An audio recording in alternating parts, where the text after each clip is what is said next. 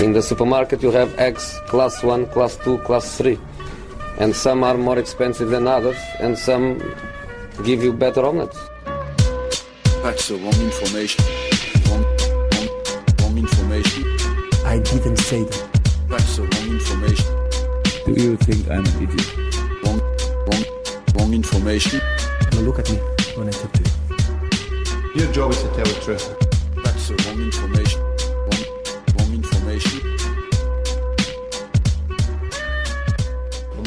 Det är tisdag och eh, Sillypodden är tillbaka. Vi kör ju numera två gånger i veckan istället för en gång i veckan i och med att PL-podden är på paus. Men eh, Frida och Kalle är ju inte på paus för de är med här i Sillypodden istället. Hur eh, står det till med er? Ja, Jag kan börja Jag då. ja, ja, nej, det, är, det är som vanligt. Man får den där frågan i podden varje vecka och det, är, det har inte hänt så mycket utan det är samma ekorrhjul som snurrar runt här i coronatider. Så att det, det är väl helt okej. Två plus. Ja, det är, två plus är väl eh, grundstadiet var det väl en kollega till jag som sa en gång i tiden. Eller i, någon, i något sammanhang där. Har jag för mig. Frida då? eh, jo tack. Eh, min eh, nördighet har nog eh, nått nya nivåer tror jag idag. Eh, med tanke på att jag har ju suttit och läst, eh, läst om alla eh, Harry Potter-böcker. Jag älskar ju Ah. dem. Jag har läst dem säkert, alltså inte alla böcker tio gånger, men vissa böcker har jag läst tio gånger. Och har sett alla filmer eh, hundratals gånger. Så nu har jag suttit och, och dividerat med mig själv vilken film som är bäst kontra vilken bok som är bäst. Och så har jag kommit fram till väldigt intressanta teorier liksom kring det här, kring varför jag tycker på ett visst sätt. Och kommit fram till att J.K. Rowling är inte en speciellt bra författare. Så att det har jag sysslat med nu den senaste Eh, av, ren, timmen. av ren nyfikenhet, om man tittar på liksom ranking av Harry Potter-filmerna så är jag ju, jag är ju fast i det att ettan, tvåan, trean är fantastiska filmer och sen tappar de det gradvis. Eh, Men jag vet inte om in- du håller med.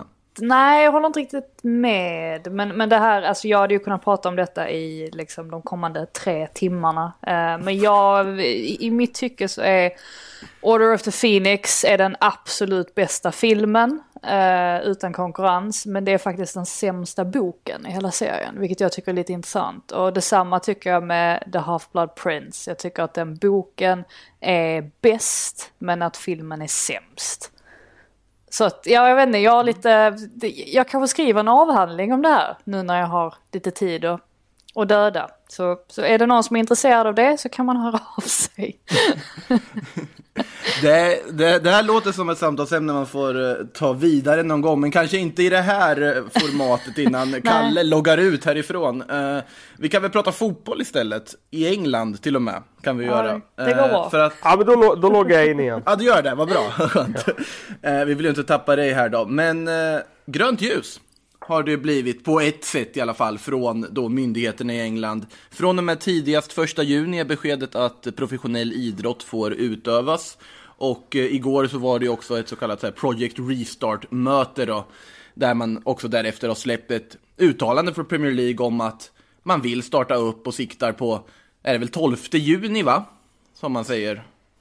Ja, det, det är det ju det som är sagt. Eh, jag tror att det, det blev nog ett litet missförstånd när den här nyheten kom ut. För självklart så är det ju, Eh, alltså behövs ju eh, regeringens godkännande för att Premier League ska kunna gå vidare med de här planerna. Eh, men det betyder ju inte att de är överens än.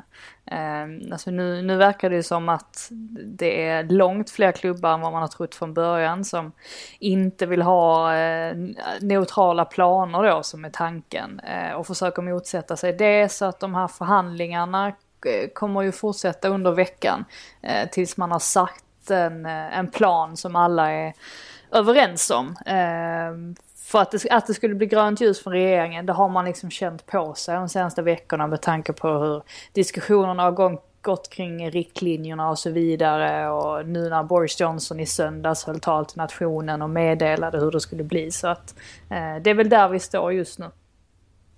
Mm. Ja, det var ju enligt eh, brittiska uppgifter var väl 12 av 20 klubbar som har motsatt sig neutrala planer. Ja, det är väl de sex klubbarna i botten plus Liverpool, Tottenham, Chelsea och sen vet man inte de sista, vad blir det, två? Eller vad det nu blir. Um, så att, um, nej, det, det, är ju fler än vad man har, har trott från början så att säga när man har läst tidningarna de klubbar som har något att spela för med andra ord känns det ju som också. Med andra ord att det finns vissa, vi var ju inne på det här förra veckan också, det här med sportliga aspekterna av hemmaplan och så vidare. Vad, eh, om vi ska gissa, det är ju inte lätt att veta hur saker och ting blir, men vad tror vi, kommer neutrala planer vara en aspekt som behöver fås igenom för att vi ska kunna starta upp ligan igen?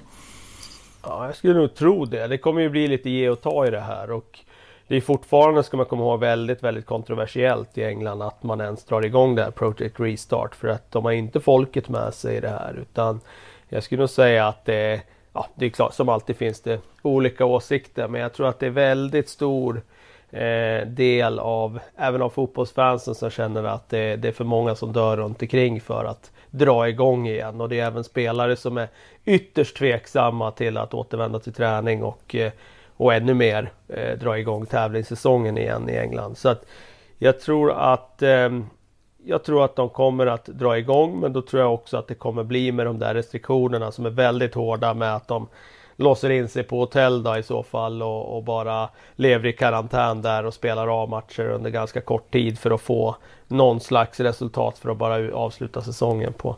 Men eh, jag tror inte att det blir på på liksom att, man upp, eh, att de kan spela redan i mitten av juni genom att öppna upp det och spela på sina hemmaarenor. Det tror jag inte. Nej, det var väl lite det här också som, som Liverpool lyfte framförallt då. För det polisen har varit mest orolig för det är ju givetvis om vad händer om Liverpool spelar sina matcher på Anfield och de säkrar titeln? Kommer människor då liksom gå man och huse och, och samlas utanför arenan? Eh, och Liverpool liksom tycker att det här är alltså en märklig anledning till att inte få spela på sina hemmaarenor. Uh, för att de anser att eh, man måste liksom kunna lita på människan som vi gör i Sverige. okay. um, så att nej, där råder det väl lite oen oenigheter mellan polis och, klubbar. Men jag tror inte heller att klubbarna kommer få sin sin vilja igenom. England är ju lite märkligt på det sättet, alltså som, som land för att eh, ett, ett, bra exempel är eh, Eh, när, när, man eh, läste tidningen i, i fredags och så drog man upp eh, Daily Mail och så var första sidan äntligen så lyfts eh, lockdown eh, liksom reglerna och, och, äntligen får vi gå ut igen och njuta av vädret. Och då var det ju massvis med folk ute i, i helgen eftersom att det var den varmaste dagen i lördags och sådär. Och, och sen på söndagen så är första sidan istället att kolla här vad många som bryter mot reglerna. Alltså de är, de är väldigt, eh, de vill så gärna att alla ska isolera sig, att, att fotbollen ska läggas ner. Samtidigt som det liksom är någonting inombords som, som vill precis tvärtom. Jag tycker det är liksom, det, det genomsyrar inte bara fotbollen, det genomsyrar allting just nu i England. Och det är säkert så, i och för sig så är det så här ganska mycket annars också. Så att eh, jag, jag, tror att kommer det igång så då, då kommer det vara rätt restriktiva regler som gäller. Mm. Det känns väl som att det är samma problematik finns väl lite i Sverige i det här också. Att man ja, men verkligen vill att allsvenskan ska dra igång och så vidare. Och man säger och så vidare. Men samtidigt så kanske inte alla ändå följer rekommendationer och så vidare. Så att det, eh, vad ska jag tänkte säga? Däremot så någonting som har dykt upp här nu också var ju att vad heter det, FA gick väl ut också och sa här att upp och nedflyttning samt liksom ligamästare och så vidare, att det kommer att koras på sportsliga meriter oavsett om ligan drar igång igen eller inte. Ja. Och det är väl en sorts svar på att vissa klubbar inte vill spela på neutrala planer och så vidare. Precis. Kan man ju tänka sig. Ja, ja och det, var, det kändes väldigt väntat i England. Dels för att eh, Liverpool har ryckt ifrån så enormt mycket i toppen så att alla känner nog någonstans att det moraliska där är att de ska få sin ligatitel.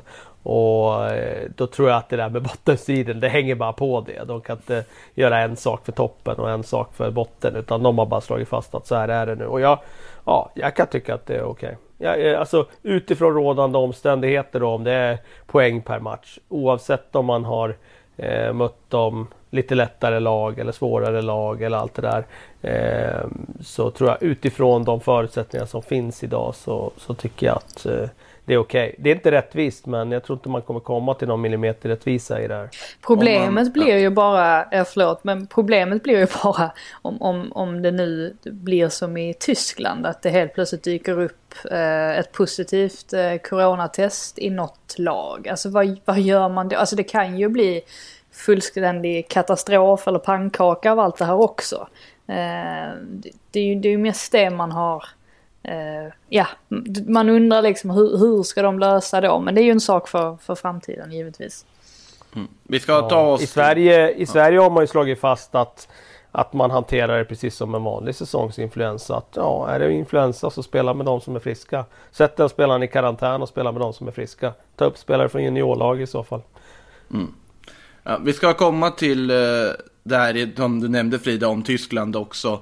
Men när eh, när vi ändå var inne på det här med liksom moraliska aspekter så måste man väl ändå nämna uppgifterna om eh, det saudiarabiska övertagandet av Newcastle, att det börjar dröja nu efter att ha lämnat in nya dokument till Premier League. Då, där då den stora moraliska problemet man har är att det här kunga, sa, saudiska gruppen ska köpa Newcastle då har kopplingar till piratsända matcher.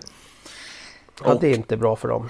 Det Nej, gillar inte Premier League. nej, det, nej. man får göra vad man vill i eh, andra politiska aspekter, men piratsända Premier League-matcher, nej då...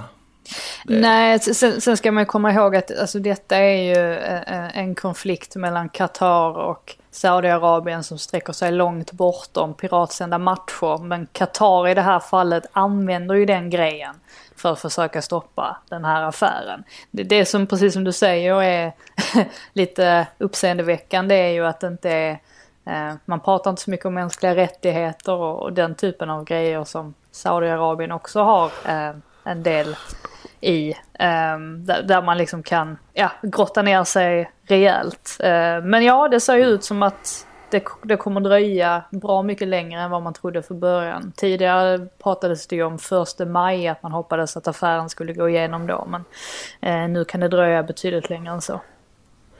Ja. Ja, så länge det inte spelas någon fotboll så spelas det ju inte, spelar det inte jättestor roll, höll jag precis på att säga. Eh, Tyskland, om vi ska hoppa vidare dit då, var ju inne på det lite. Det ska ju bli Bundesliga-start här nu till helgen, men man har ju redan nu då alltså tvingats flytta vissa matcher i Zweite Bundesliga.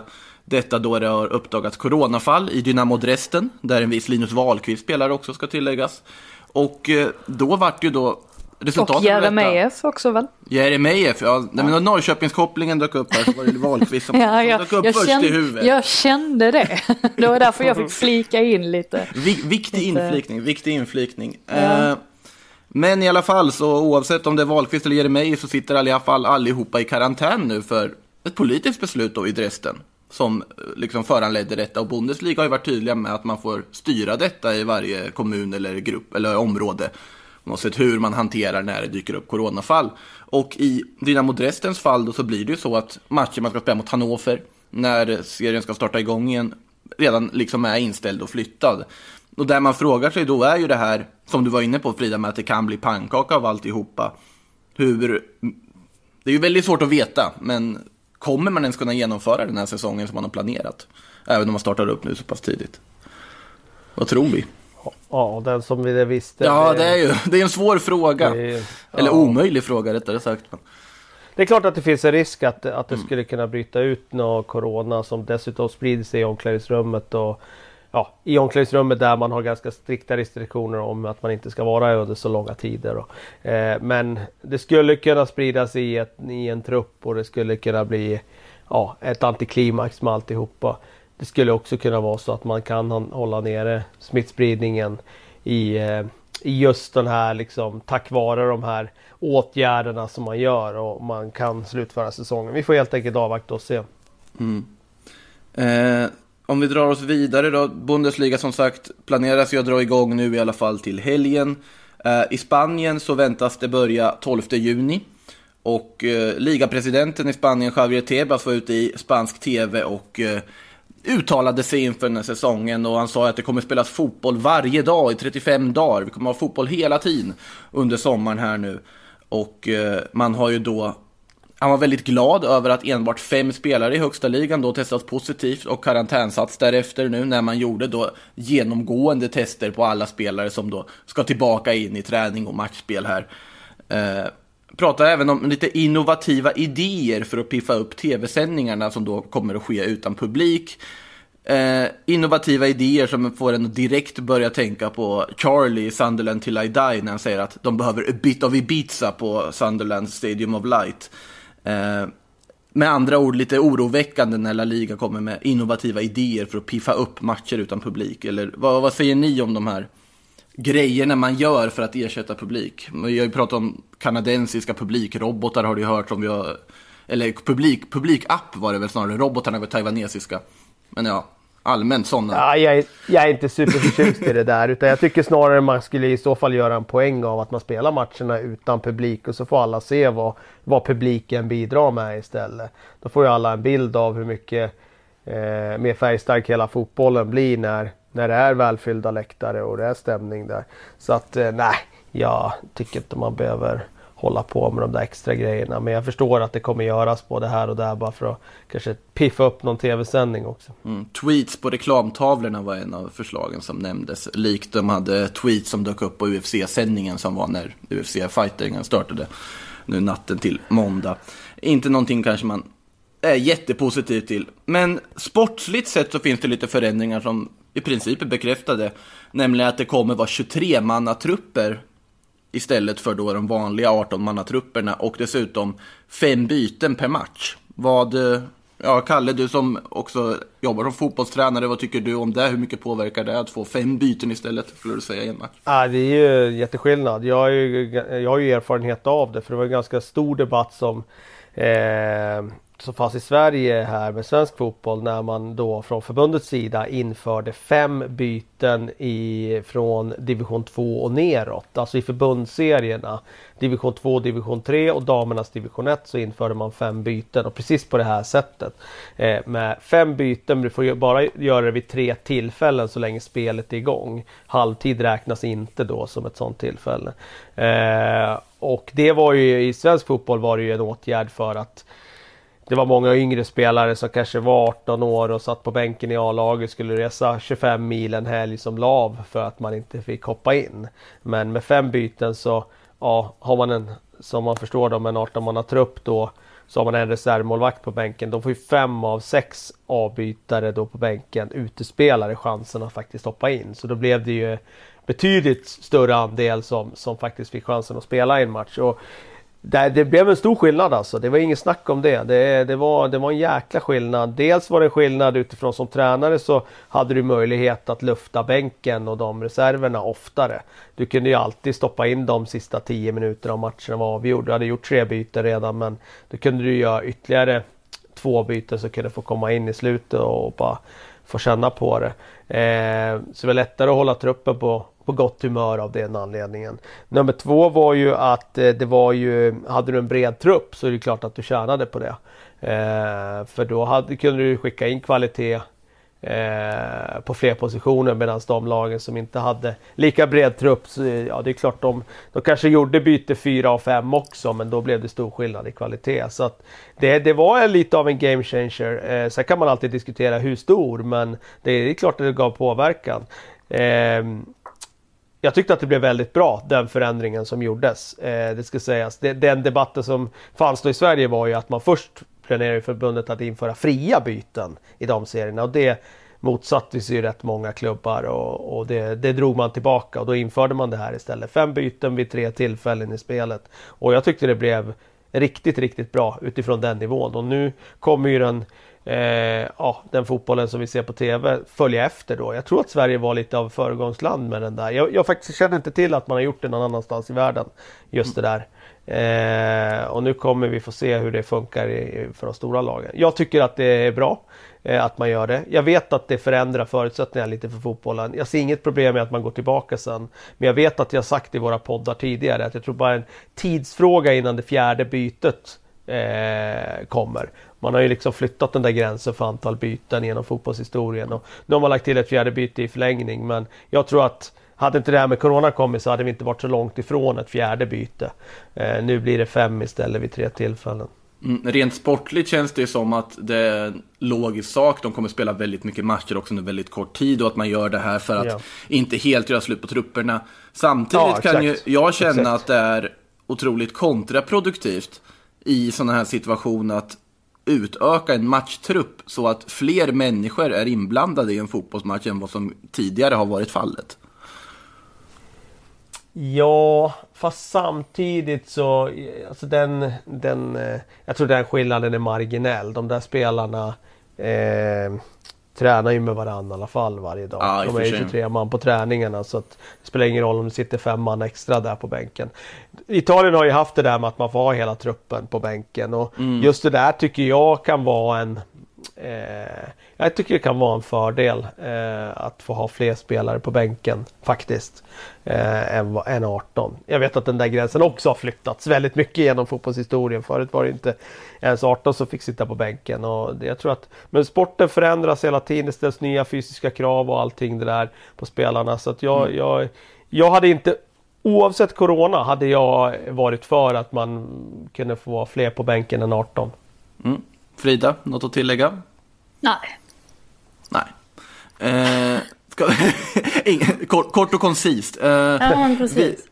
vidare till Italien istället då. Du nämnde ju Italien lite. Det passar ju ganska bra att röra sig dit. Eh, det medicinska protokollet där som man har väntat på att få godkänt av myndigheterna för att kunna få någon sorts klartecken att försöka återuppta fotbollen där ska nu enligt uppgifter bara vara formaliteter bort från att godkännas och därför så väntas kollektiv träning då i de italienska klubbarna återupptas 18 maj på samma sätt som vi sett i Spanien och Tyskland och så vidare.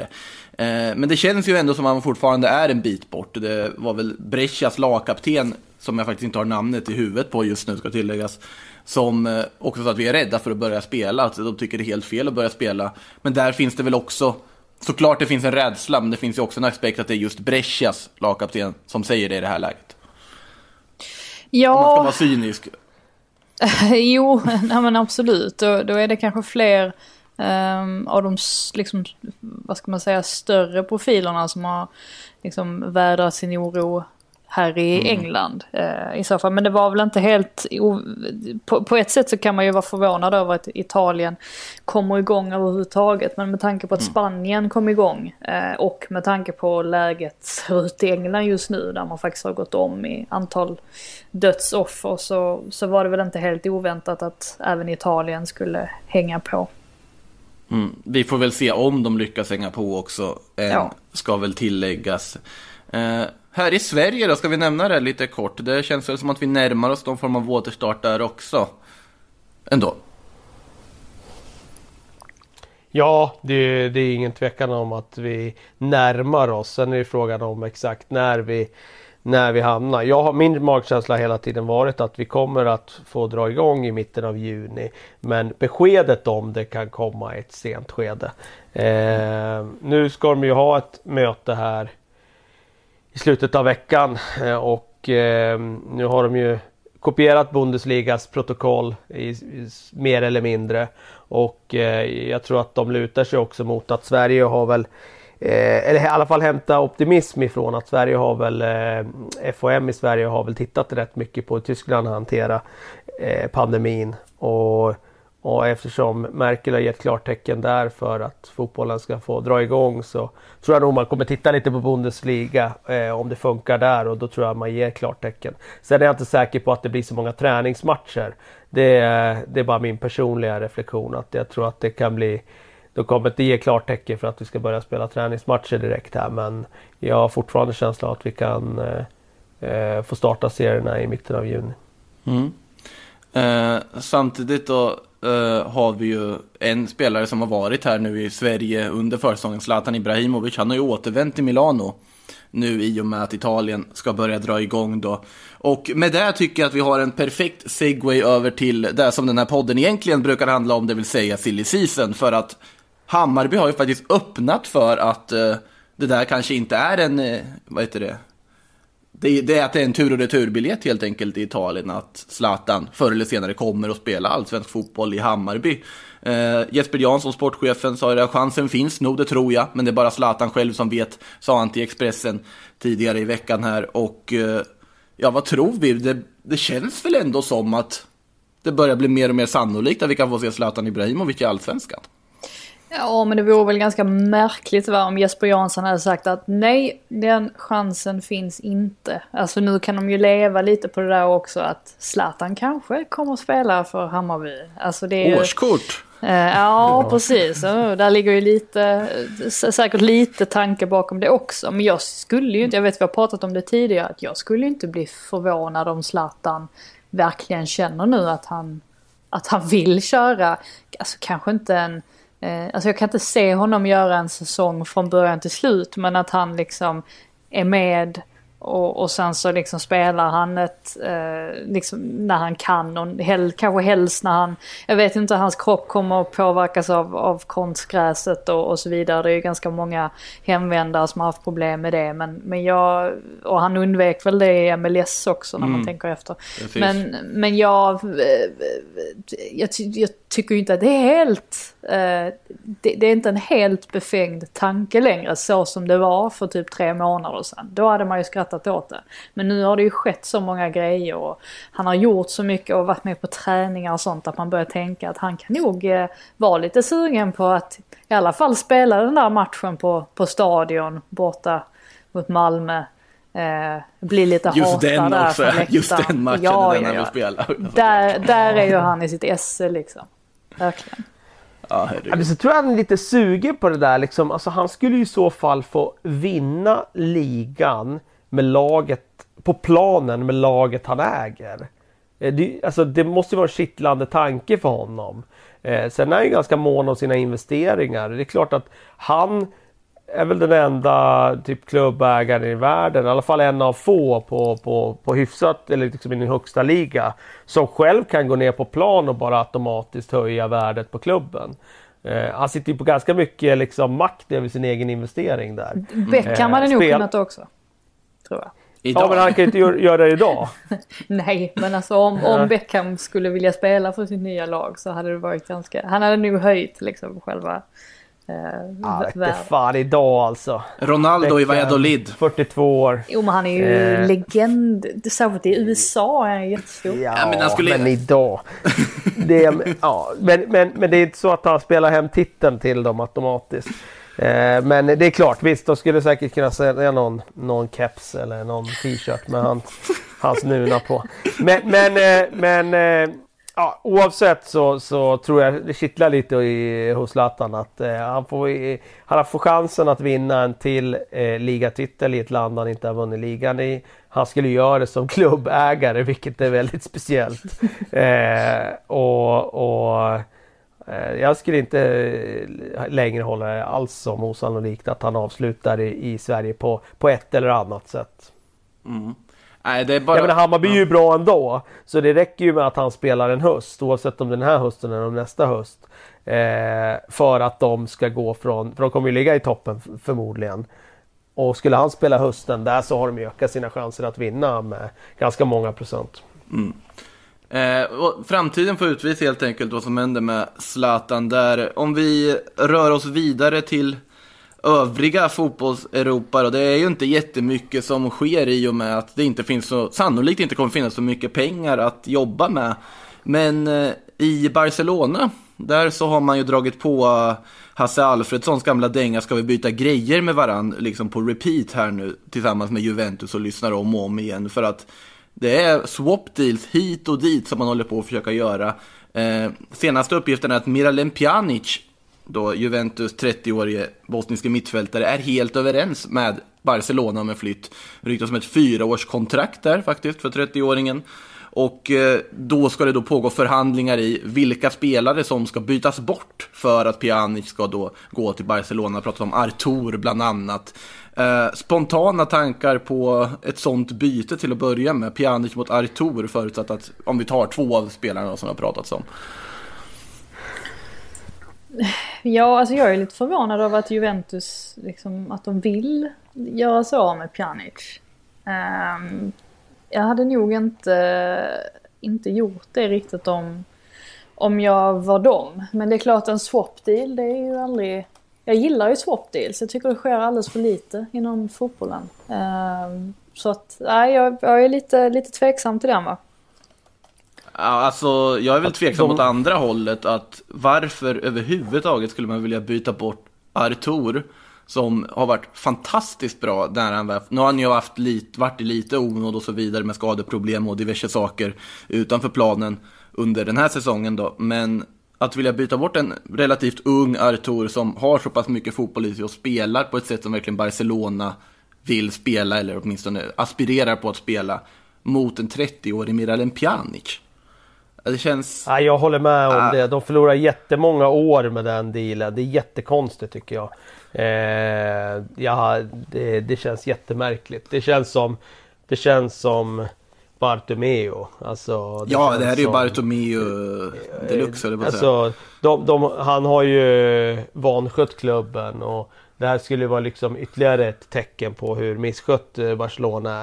Det finns ju ingen långsiktighet alls i det. Med det sagt så är Pjanic en fenomenal mittfältare och han skulle ju verkligen passa i Barcelonas spel. Men vi förlorar ja, sju år. Eh, liksom du tar en 23-åring och skickar iväg som har väldigt stor potential och som har sett som den arvtagaren där till att ta in liksom en 30-åring som kanske har två år kvar och sen börja dippa. Så att, äh, jag är inte något fan av den. Men eh, som sagt, när det gäller swap deal så jag, jag kan gilla det men jag tror det när jag ser det. Jag är inte säker på att eh, det blir realitet för det är så sällan det blir det. Det är mest tidningarna som, som eh, spekulerar i. Sen har ju Corona eh, automatiskt eh, gjort att eh, chansen är större för att det blir bytesaffärer.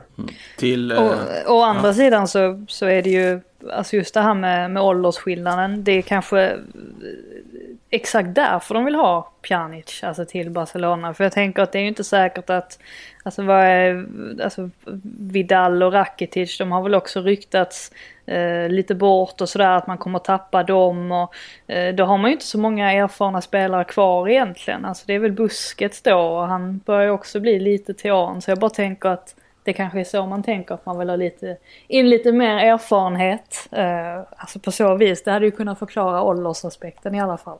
Med det sagt så försvarar jag inte det överhuvudtaget. Men det, det, kan, det kan ju vara så man tänker. tänker. Om man ska slänga in lite försvar för Barca här så sägs det ju också att då Artur, Pjanic, rak swap där är inte på tapeten. Att då vill Barcelona också ha pengar. Vilket ju är, eh, ja det är ju ganska logiskt, lite uppenbart höll jag på att säga. Att man då vill ha lite pengar, en mellanskillnad emellan där också. Eh, Men det är ju andra spelare det också pratat om, bland annat Vidal och Rakitic som du nämner, som skulle kunna ingå i en sån deal. Det finns en annan spelare som Barcelona enligt Sport ska ha en deal på gång för också. Även det är en swap deal. Lautaro Martinez nämligen från Inter som man ju varit ute efter.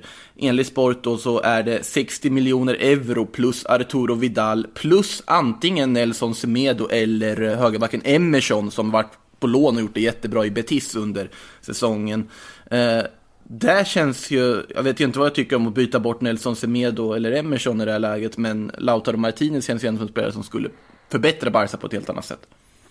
Jag är oerhört, oerhört förtjust i Lautaro Martinez. Han, när jag sett honom har han varit helt briljant i Inter. Eh, och det skulle vara den typen av värvning som, som eh, den som plockar honom kommer ha en, en riktigt, riktigt eh, bra spelare redan nu. Men även en spelare som faktiskt har den där Ja, jag tror att han har potentialen för att kliva upp bland den där skaran där allra högst upp på, på, på podierna när det handlar om Ballon d'Or i framtiden. Eh, han är något speciellt den där spelaren. Så att eh, jag, eh, jag, jag förstår att om Barcelona lägger pengar på honom så, så förstår jag att de gör det. Eh, de har gjort många andra värvningar där man lagt mycket pengar. Eh, Coutinho och Griezmann bland annat. Där det, det känns inte som att det har varit riktigt skräddarsytt efter behoven. Men det här skulle kunna vara en fullträff. Mm. Eh, vi ska hålla oss faktiskt kvar lite till i Barcelona, för det måste ju nämnas att eh, Juan Laporta har meddelat att han ställer upp i ordförandevalet i Barcelona, och nästa ordförandeval.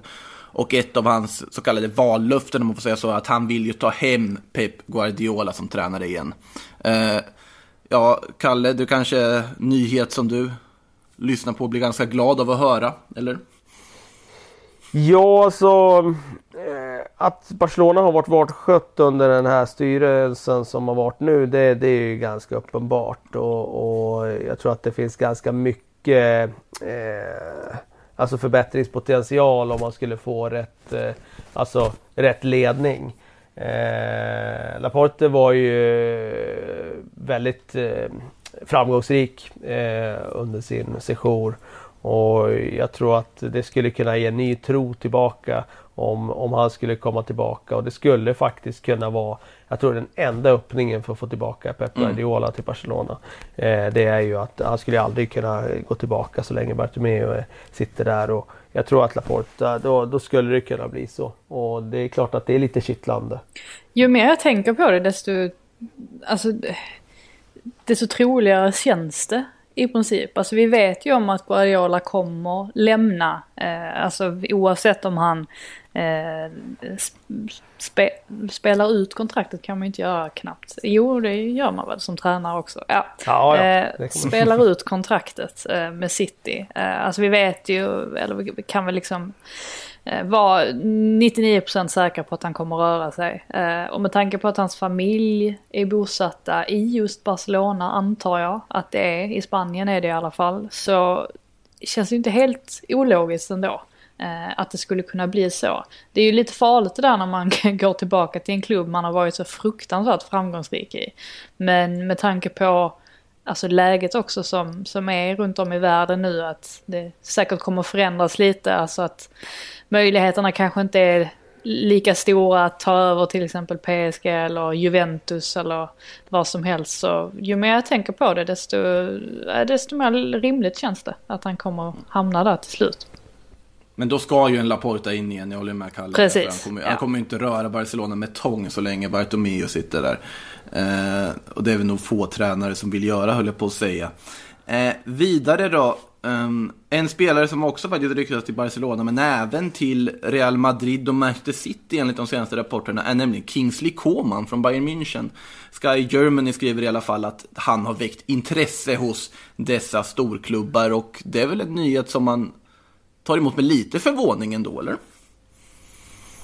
Att han har talang, där råder det inga tvivel Absolut om. inte, men, det känns ju inte eh, som... Men nej, jag håller med om att det är lite förvånande nu att, att det börjar ryktas om, om det. Men eh, jag har alltid tyckt att det är en intressant spelare när han kom fram eh, som väldigt ung. Han har ju spetskvaliteter. Och kan man skaka liv i dem igen så, så finns det ju någonting där som är väldigt spännande. Men eh, jag måste säga, jag har inte riktigt koll på vad, vad han har gjort det senaste eh, året, så vad han har presterat, vilken nivå han har visat. Nej, alltså han har ju varit ganska mycket skadad också på sistone. Jag tänker att det eh, gör det ju ännu konstigare tänkte jag säga att man... Eh, nej, men att det helt plötsligt är en massa flykt, flyttrykten kring, kring honom. Eh, sen var han ju, han var ju väldigt bra till exempel där i mötet med Chelsea som är väl är en av få matcher som han har spelat under våren då. För han var väl skadad ganska stora delar av december och sådär, även efter den här Chelsea-matchen. Eh, men, men jag har också ganska svårt att se en, en, en, alltså en roll för honom, eller en, ja, det handlar ju i så fall om att man vill, vill bredda truppen, för han går ju inte före någon av dem som är där nu och jag tänker att Mares blir ju bättre och bättre också. Ehm, nej, jag, jag, jag vet inte riktigt. Då, då skulle väl någon lämna i så fall. Uh, så som jag ser det. Alltså i Barcelona finns väl logiken att få in en extra ytter och extra folk för att det behövs ju där eh, överhuvudtaget att få in extra spelare. Eh, Real Madrid finns ju noll logik med tanke på att vänsteryttrar har man ett totalt överflöd av så många som man knappt får plats med allihopa med Vinicius, Eden Hazard och Asensio och så vidare. Som dessutom är spelare som bara kan utgå från vänster också. Och eh, Manchester City känns väl ändå som på något sätt mer logiskt att säga Kingsley Coman plus lite pengar för en Leroy Sané-deal. Är väl inte helt otänkbart ändå. Nej, då får du in lite swap deals där Ja. i också. Ja. Ehm, du låter tveksam, det, det nej, kan nej, jag förstå. nej, absolut. absolut. Det är, och sen vet man ju inte heller med... Jag hoppas ju ändå att det kommer ske någon sorts bomb här liksom i, i sommar. Att med tanke på att liksom Sterling har varit ute och Nej, jag vet, nej jag tar tillbaka det för nu bytte han ju sponsor också här nyligen. Eh, så att, eh, nej, det är ganska mycket som indikerar att han stannar. Men det var ju ett tag där när han liksom hävde ur sig lite Liverpool, liksom eh, flörtade lite med dem och, och sådär. Men nej, det var, ja, jag stannar där. Eh, bomben kanske kan vara Kalidou Koulibaly då? För den eh, uppges ju vara på väg till Liverpool. Eh, Liverpool uppges i alla fall sitta i någon form av förarsäte då, i jakten på Napolis eh, väldigt duktiga mittback. Och eh, det är ju flera olika mediekällor som har skrivit där att Liverpool är genuint intresserade och spontant känner man ju att ett mittbackspar med van Dijk och Koulibaly där man förväntar sig av det är ju så fruktansvärt högt att det känns ju som det enda de kommer kunna göra är att göra en liksom, att inte motsvara förväntningarna för de är, de är så höga. på ett sånt. Går det att ta sig igenom en sån mittbackspar? Nej, det ska ju Nej, i princip vara inte. omöjligt. Sen eh, det, det, ta, det som talar emot en sån affär det är ju att någonstans eh, är ju Klopp väldigt mycket för det här för att visa förtroende för sina spelare. Och han är ju väldigt förtjust tror jag i Joe Gomez och både hans potential och den utvecklingen han har haft efter att han först var väldigt skadedrabbad och sen kom tillbaka och, och ändå har gjort det så pass bra så att han eh, eh, var ordinarie bredvid van Dijk eh, stora delar av säsongen. I alla fall när han var hel. Eh, från senhösten och framåt. Och eh, det skulle gå emot riktigt då om man värvar Koulibaly som eh, då skulle stå helt framför Gomes och han skulle få sitta och titta på. Det är det som talar emot det. Det som talar för det är att det skulle vara en referensvärvning för Liverpools del för då skulle man plocka en mittback som som många storklubbar tidigare har tittat på. Det skulle bara befästa bilden av att Liverpool har flyttat fram sina positioner. Både på planen såklart men även transfermässigt. Man har ju bara suttit och väntat på att någon klubb i Premier League skulle värva Koulibaly. Eh, Det har varit rykten i varje år. Ja, men precis. Han Det har alltid finns- kostat en miljard. Ja, exakt. Ja, ja men det är ganska, det är ganska många Oavsett vad han presterar. Exakt. Det är ganska många klubbar i, i Premier League som är i behov av, av en mittback. Eh, alltså jag tror egentligen man kan, man, man kan ju nämna alla i topp, Toppen. ja, topp 6 Ja. typ som skulle behöva honom. Så att eh, Ja. jag tr- tror han hamnar i Premier League förr eller senare. För vill han, vill han tjäna pengar och sådär eh, så är ju detta landet ett utmärkt land att eh, komma till. Eh, om det är en klubb som har kopplats med Koulibaly också lite löst det är ju faktiskt Newcastle men där kan man ju koppla alla spelare till bara på att oh de får pengar, nu kör vi. Eh, och med det sagt så kan vi gå över till eh, lyssnarfrågorna som vi har fått, eller några av dem i alla fall. För Anton Rudsvik undrar, Bale till Newcastle, är det möjligt? Eh, jag säger spontant inte med tanke på den självbild som Gareth Bale själv och kanske framförallt hans agent Jonathan Barnett sitter på. Så är det inte möjligt att gå till en klubb utanför CL i Europa. Nej, alltså dels det, alltså det, egentligen det enda som talar för det, det är ju att det är inte speciellt många som varken har eller vill ha råd med Bales lön i så fall. Ehm, så det talar ju för att en, en klubb som faktiskt har det och som kanske är ute också efter att göra någon, även om Newcastles, eh, alltså även om de har påstått liksom att de kommer värva smart och så vidare så vill man kanske göra någon eh, värvning i början bara för att cementera sådär att nu är man inne i gamet och då vore ju givetvis Bale ett sånt namn som man hajar till lite över. Eh, men nej, jag har också väldigt svårt för att se att det skulle bli av. Eh, Thomas Nygren frågar här någonting som också rör Newcastle. Om Newcastle nu får nya ägare, hur mycket kommer de att kunna satsa utan att drabbas av Financial Fair Play? Kommer de kunna göra samma sak som City och PSG eller är det svårare nu? Vad tror vi?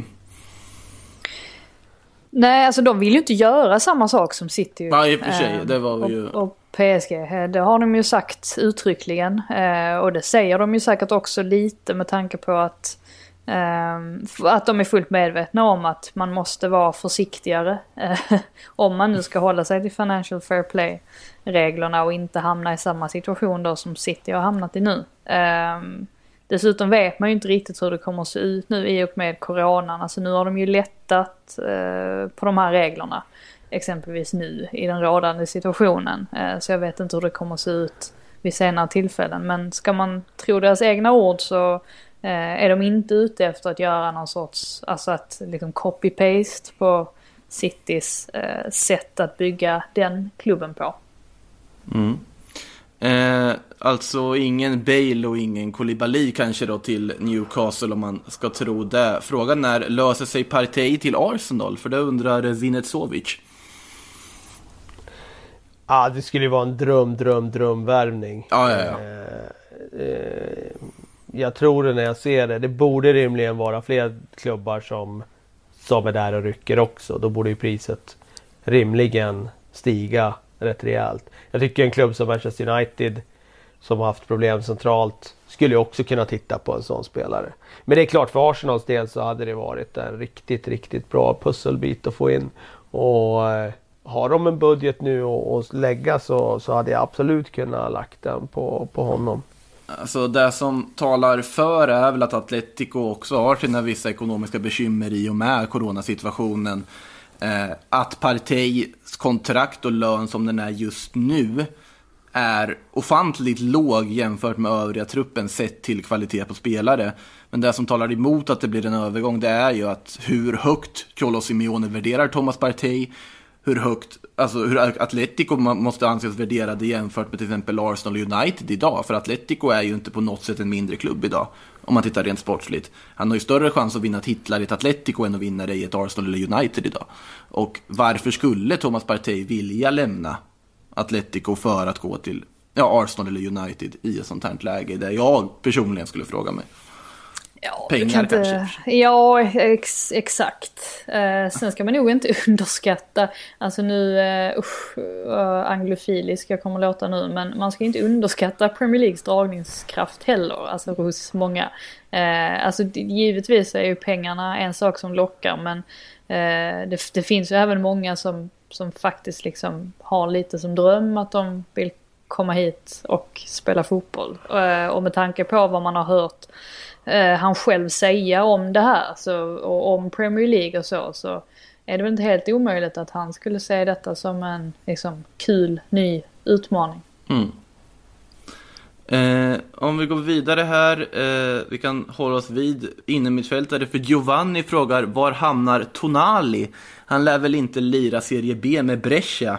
Nej, det lär han ju absolut inte göra och då är ju frågan också vad skulle Sandro Tonali kosta? Vilka klubbar skulle ha råd att betala en Sandro Tonali i det här läget. Om man tittar på italienska klubbarna så verkar de ju försöka swap-deala sig till diverse olika saker nu ekonomiskt sett. Jag tänker Manchester City spontant. Om de nu skulle vara intresserade av Tonali. Jag vet inte hur mycket det har surrats om Tonali och City borta i England, Frida? Nej, ingenting tror jag. Jag har inte sett någonting heller faktiskt. Jag har inte följt det sådär men eh... Men jag har inte sett någonting om det. Nej, jag har ju bara sett alltså, Tonali till Juventus. Eh, och, och det här. Det kanske det var i vintras det surrade Tonali till City till sommaren vet jag. Men det kanske dog efter det liksom och var relativt löst. Eh, nej, men det känns ju i alla fall oavsett vad, han kommer ju inte åka ner i Serie B. Han är ju allt för bra för det kan vi konstatera i alla fall. Eh, vidare då. Eh, J. Lydig frågar Ferran Torres, vad händer med honom? Ja, det är en jättebra fråga skulle jag också säga. Och där får man ju se också hur mycket pengar som Valencia kommer kräva för honom och vilka klubbar som skulle vilja värva honom. Arsenal har väl kopplat ihop med Ferran Torres en del också. Har jag väl sett någonstans i alla fall. Men eh, är väl ganska långt kvar innan man lägger så mycket pengar som skulle krävas för honom på honom då. Eh, ja, Ska vi avsluta med den här frågan? Jakob här ber oss helt enkelt att snacka Bundesliga. För det börjar ju trots allt snart. Vad tror ni? Kan något lag hota Bayern i toppen? Ja, det tror jag absolut. Mm. Det är ju eh, så att Bayern har vunnit, eh, jag vet inte hur många år det är i rad. Är det sju, åtta? Det är något sånt där. De har vunnit några i alla fall. Ja, det har de sannerligen gjort. Och jag tror att det finns en jättemöjlighet för RB Leipzig den här säsongen. Att faktiskt mm. bärga titeln. Det skulle kunna vara en sån där mellansäsong där ja, men konkurrenterna eh, snubblar lite grann. De överpresterar. De har ett jäkla bra lag. De har en väldigt skicklig tränare. De är taktiskt väldigt slipade. Ja, jag tror att de skulle kunna nypa titeln, så ja. Men jag håller med dig om Eh. Leipzig i alla fall. Det känns ju som med Nagelsmanns styre också att man har ju tagit små, små kliv hela tiden. Det finns fortfarande väldigt mycket spelare som har väldigt mycket mer potential att börja blomma ut. Jag ska ju bli jättespännande att se en spelare som Dani Olmo nu när han, han började ju inte jättepiggt liksom första tiden efter vinterflytten då, men ska se om han har liksom lyft sig ännu mer och sen om Nkunku och Werner har samma form som de hade innan uppehållet. Dortmund måste man väl slänga in också, som en rejäl titelkandidat också. Ja, ja, ja, ja självklart. självklart. Eh, men nej, men det är bara min magkänsla som säger eftersom Leipzig är där uppe nu den här säsongen och hugger lite. Så och eftersom Bayern sladdar lite grann så skulle det kunna vara en sån där säsong när Leipzig faktiskt får gå hela vägen. Ja, de får passa på nu också innan alla spelare är sålda. Så det är massa flyttrykten om Ja, så eh, är det ju. en massa spelare. Upamecano och Werner inte minst och så vidare. Ja, vi får se, men Bundesliga alltså på lördag. Eh, Sillypodden sannolikt tillbaka på fredag är väl planen i alla fall. Hör vi kanske er då igen också? Vet ni det än? Eh, det är inte omöjligt, vi får se. Låter bra, vi ska inte avslöja för mycket här nu här i podden. Nej, men eh, ha det gott till dess och ha en fortsatt trevlig tisdag. Hej då! That's the wrong information. Wrong, wrong, wrong information. I didn't say that. That's the wrong information. Do you think I'm an idiot? Wrong, wrong, wrong information. Now look at me when I talk to you. Your job is to tell the truth. That's the wrong information.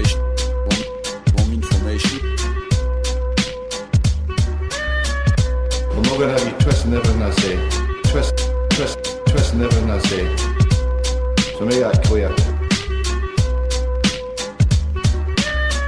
No eggs, no honey. So make that clear. That's the wrong information. Wrong, wrong, wrong information. I didn't say that. That's the wrong information. Do you think I'm an idiot? Wrong, wrong, wrong information. Now look at me when I talk to you. Your job is to tell the truth. That's the wrong information. Wrong, wrong information. I think I worked for 16 years.